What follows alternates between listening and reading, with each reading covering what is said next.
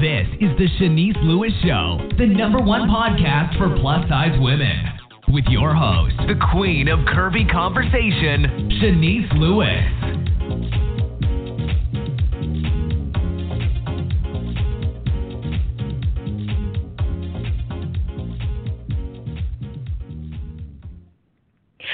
Welcome to the show. I'm your host, Shanice Lewis. Today is Wednesday, Wednesday, September 18th, 2019. Make sure you're following this show's social media pages on Facebook at The Shanice Lewis Show and on Instagram and Twitter at Shanice Show.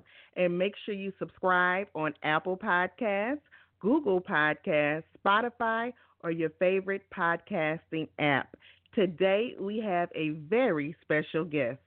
Leah V is an international hijabi social media influencer with over a million views combined and a new author of Unashamed Musings of a Fat Black Muslim. She plays many roles as an educator, public speaker, plus size model, recipient of numerous awards, and as an activist who's been featured by BuzzFeed, Yahoo, CBS, CBC, Huffington Post, 17 Magazine, and the New York Times. In addition to landing national and international features, she's worked on projects with Adidas, Polaroid, Refinery 29, and Nylon Magazine. And we're so excited to speak with her today. Let's welcome Leah to the show.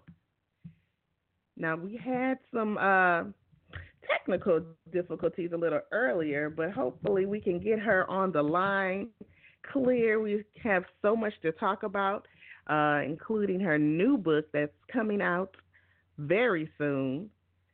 So we're going to try and um, see if we can get Leah on the line again. This is a live stream, so sometimes there are some glitches, but always great content. So I know as soon as she gets on the line, it's going to be an awesome interview. So, again, Leah's book is Unashamed Musings of a Fat Black Muslim. And she is a published author with a book deal. So, this is very exciting for her and her brand. And she has a lot of exciting things going on that we're going to learn about today. We're just going to give her a few minutes to call back in.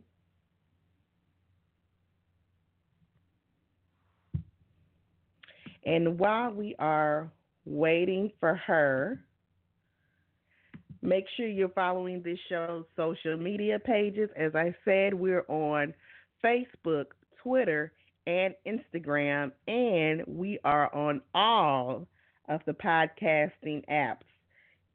Subscribe and rate on the podcasting apps, and when you subscribe, you get a notification every time there's a new show so you never miss an episode. You might miss it with social media because of the algorithm. Sometimes things come in your news feeds and sometimes it doesn't. But um, subscribing, you get the notification right to your phone. All right, I think we are ready to go. Leah? Yes. All right, so we are back and we are excited to have Leah on the show. She has a lot of exciting things going on. How you doing today, Leah? I'm doing better. so, were you confident growing up, or was that something you had to grow into as an adult? Yeah, I think it's something that I had to grow into as an adult.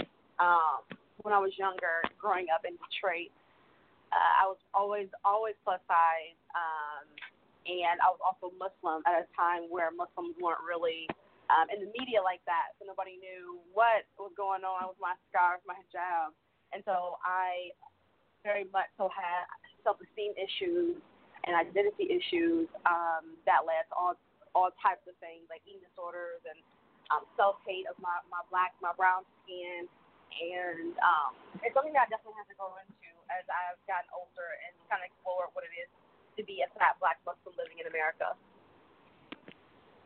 And how did being Muslim specifically play a role in your life where that would give you more um, obstacles versus being Christian in America? Yeah. So, unfortunately, right now we're at a time where a lot of marginalized people are being attacked, uh, not just Muslims, but with Muslims specifically. Um, the media has portrayed us to be either two kinds of things: either you're a terrorist or you are an oppressed um, Muslim woman. And so the media constantly um, portrays that um, you don't really get that big of a push uh, of negativity with Christianity as much as you do Islam um, in the news. And so a lot of people will come up to me and think that I am those stereotypes. And um, it's really difficult sometimes because you're like, um, we're all different, we're all human beings. Like, let's let's not play ourselves a game.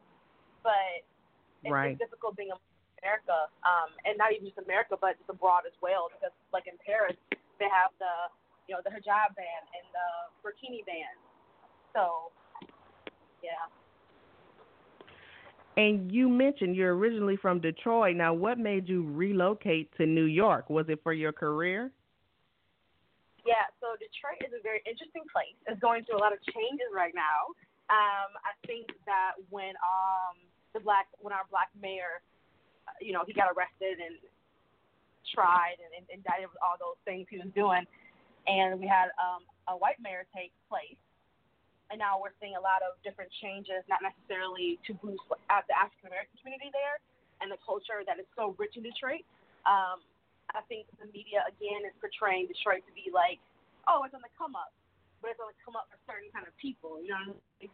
And so, with mm-hmm. that said, as a fat black Muslim artist, um, I felt like I can no longer thrive in Detroit, and so I came to New York because it's so effortlessly diverse here. They also have infrastructure for what I do, um, and I've met ton. I've only been here for like six months, but I've met so many people that I would never have access to in Detroit. So it was mostly for my brand to build my brand and my business.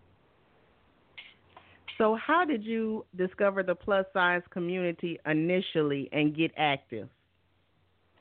So it was through Instagram as usual. um, I was going through all types of, of identity and eating disorders, stuff like that. And my friends, I had already had Facebook. My friends were like, "Girl, you need to get on Instagram because it's you know it's a lot of stuff on there." I'm just like, mm, I already have Facebook, so I don't feel like I need to have another social media platform. And this was in 2000 what uh 13, and um, I finally got Instagram, and I stumbled upon the hashtag plus size model and like my whole world changed. Like I've seen, I think the first picture that I've seen of like a plus size black woman, big breasts, big hips, killing it was Essie Golden, uh, who I actually got to meet this year in person. I've been a big fan of hers for so many years, and she's you know a lot of the reason why I started this this journey. And from the plus size model hashtag, I basically was like following all the body positive activists, the, the the bloggers, the influencers, and they they truly showed me what it was to love your body, love the body you are in now, and not the body you could have or you used to have back in the day. And that that honestly opened my eyes up to so many possibilities of, of what it is to be fat, black, and Muslim in America, and how to live my best life. Now, did you have any obstacles trying to get your brand off the ground as a model and as a blogger while being someone who dresses modestly? Oh yeah, for sure. I still I still come across those issues, uh, or even on set when I do get the gig. But um, it's definitely been a whirlwind of no's because people, unfortunately, they can't see past what they're already doing or what's already popular.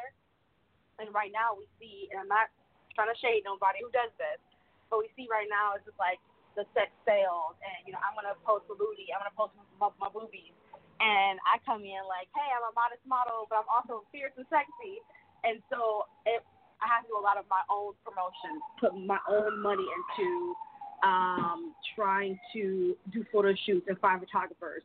And some photographers even just was like, you know, I think you're cool. I, I see what you're doing, and can I help you by, you know, allowing free pictures? Sorry. That's all right. We know you're in New York City. yeah, it's always loud here, always every day. But anyway, um, and so I came across a lot of people who was like, "You'll never make it because you you can't model in lingerie, you can't do bikini, you can't do all this stuff. You have a hijab on your head, you you're short. You can't walk your heels, so you can't. And I and I just kept making my building my own table, building my own seat, and people started messing with me heavy and respected that I would not break from all the no's I was getting. And I guess companies and brands started seeing like, dang, well, okay, she got a following. People take her seriously. Let's invest in her. And so I'm still to this day, I, I'm still shocked when I get like a gig or a commercial. I'm like, oh wow, like, uh, you know, it, it's amazing. I'm so humbled by those experiences because like, I'm the only like visibly Muslim, you know, fat plus size model that's signed to an agency. So, do you think your activism differs from the mainstream body positivity, or you think it's all the same? Um, I do think it, of course, overlaps because um, you have the plus size models who don't really do a lot of activism, um, but they just kind of show their bodies and like activism is in all forms, right? Um, there are other people who are just like fat acceptance. Some are just like straight, like they're doing the body positive work, and they might not necessarily be um, mainstream. There's so many different overlapping levels of the body positive. Um, I think what I personally bring to the table is another level of religion and spirituality that sometimes is missing in the body positive movement. So I wouldn't say I'm doing something totally, totally different, but there are aspects I think that it aren't really shown right now when it comes to um, religion, spirituality, and culture. Now, you are a new author. Your book, Unashamed Musings of a Fat Black Muslim, is coming out very soon. Now, first, tell us why did you even decide to write a book? Um, wow. So, yeah, it's coming out October 15th. I'm very scared, but so excited. uh, it's I actually wrote. I'm, I'm before all this social media stuff and modeling and blowing up like that for my face. I've been a writer for a very long time. Um, I found healing from my traumas in writing stories, and so this is actually my fourth book, um, and the the first one be getting published. And the reason why I wrote wrote this memoir is because honestly, I had just got divorced. My mom was very very mentally ill and was being very mean to her kids where I had to like distance myself from her for many years. My father was never ever there, and I was, you know, broke. I had two master's degrees, and I was living in somebody's house that I didn't really know that well, but luckily that turned out to be an okay situation. But I was tired of people's society telling me what I couldn't do, what I should look like, who I should be, and I I angrily wrote this book, uh, and I put all my trauma and all my stories and my triumphs into, into this book in three months. And yeah, that's that's how it turned out. And so they liked it and they wanted to sell it. So here I am. So, did you have any reservations about revealing all of these personal things about your life to the world? Did you fear you were going to be judged? Yeah, I still fear that I'm going to be judged. Um, I just actually talked to my agent um, and my sister. I'm just like, this is a mistake. I don't want this book to be out anymore. Like, this is something that I don't like. I don't think you could ever prepare. First of all, when I wrote it, I never thought it was going to be published. That's number one because the publishing industry is so um, hard to get into. Like, they decline hundreds and thousands of books every year, and so I never thought I was going to get a book deal. Um, and so right now, it's just like we have to see what's going to happen with it because like all my business is in there and a lot of people are going to be mad. A lot of my family members are probably going to be angry. Um, and but at the end of the day, um, these are my truths. And if you if you like them, if you get something from it, that's amazing. If you don't, I can't make everyone like what I say. Um, if you're uncomfortable by the book, which a lot of people are going to be very uncomfortable, so there's some things in there that's very very raw and very gritty um, that a lot of us don't like to talk about out loud but I think it's necessary. So I'm just preparing myself right now for the backlash and the love that that'll come from the release of this of, of my stories. Now, just from being a blogger and an Instagram, you do already have a little bit experience with online bullying, right? Yes. So, do you think writing a book and this audience for uh, being an author is a whole different ball game than the online bullying on Instagram? Yeah, so I think that is going to be a little bit more heavier um, because even So I feel like with Instagram, it's very important to me, but at the same time, it's, it's nothing for me to beat my face and put on an outfit and you know post something online. But this book is so so private. It's so it's like my baby. You know, I'm putting I'm putting 30 years worth of um, stories in this book that I've never told anyone or never shared with anyone. And so that it kind of feels like a personal attack when somebody tries tries to say something bad about that. Um, there's actually been a few reviews already from um, a lot of white women for some reason um, because the publishing world is very elitist and it's still very whitewashed. And I got mad. I'm just like, one girl, one lady called me vulgar. And I'm just like, okay, first of all, Susan, whatever, whatever your name is, uh, chill out with those like names. A black woman's narrative from Detroit is going to be a very different narrative from a white woman who grew up in the suburbs who's not had the same experiences. You know what I mean? So I, I needed mm-hmm. her to mm-hmm. chill out with those words that she was calling me, and because she was uncomfortable with with my story, and so I had to calm down and understand I would probably get a lot worse than that. Um, but right. It, it, it's it's gonna be a journey, and I'm learning. I'm, I'm I have to learn how to not take things personally, but it's hard because it's it's, it's my baby. So so, out of all of the communities you are a part of, which one do you feel the most criticism from? Is it the plus size community, the black community, or the Muslim community? Wow, that's that's a good question. Um, the most criticism. I want to say it's a toss up between uh, the black community and the um, the Muslim community. Because I get when I get trolled and stuff like that or backlash, issues from either the Muslim um, telling me I'm not Muslim enough, or then people saying that and privilege doesn't exist, and that I'm fascist and I'm glorifying obesity and stuff like that. So it, it's a toss up between those two. Wow. Well, you are going to be in for a journey with this uh, book. Are you going to go on a book tour?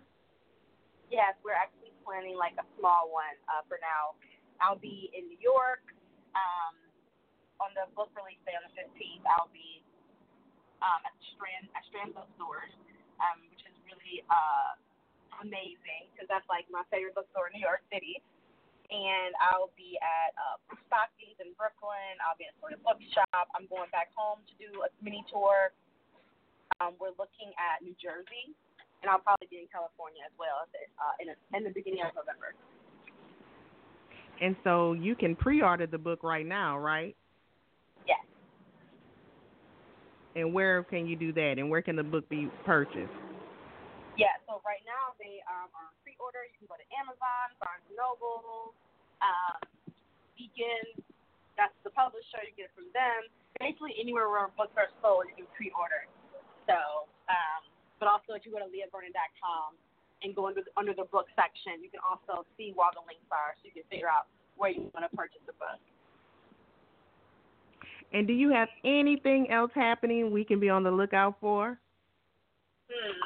Um, right now, basically working on uh, more modeling gigs and stuff like that. I just did a campaign with Torrid which is really exciting. Uh, I got to do their oh wow working with them, and I got to be on set with a lot of like really huge influ- influencers and models. And I'm like, oh my god, this is amazing! And we shot their uh, holiday campaign, so definitely look out for that. Um, hopefully, you see my face in their uh, pamphlets and and their social media page. And tell us your official website and social media pages so we can keep up with everything you have going on. Okay, so you have to follow me on the gram at lvernon2000. And then you can also, um, I have a blog, which is beautyandthemuse.net.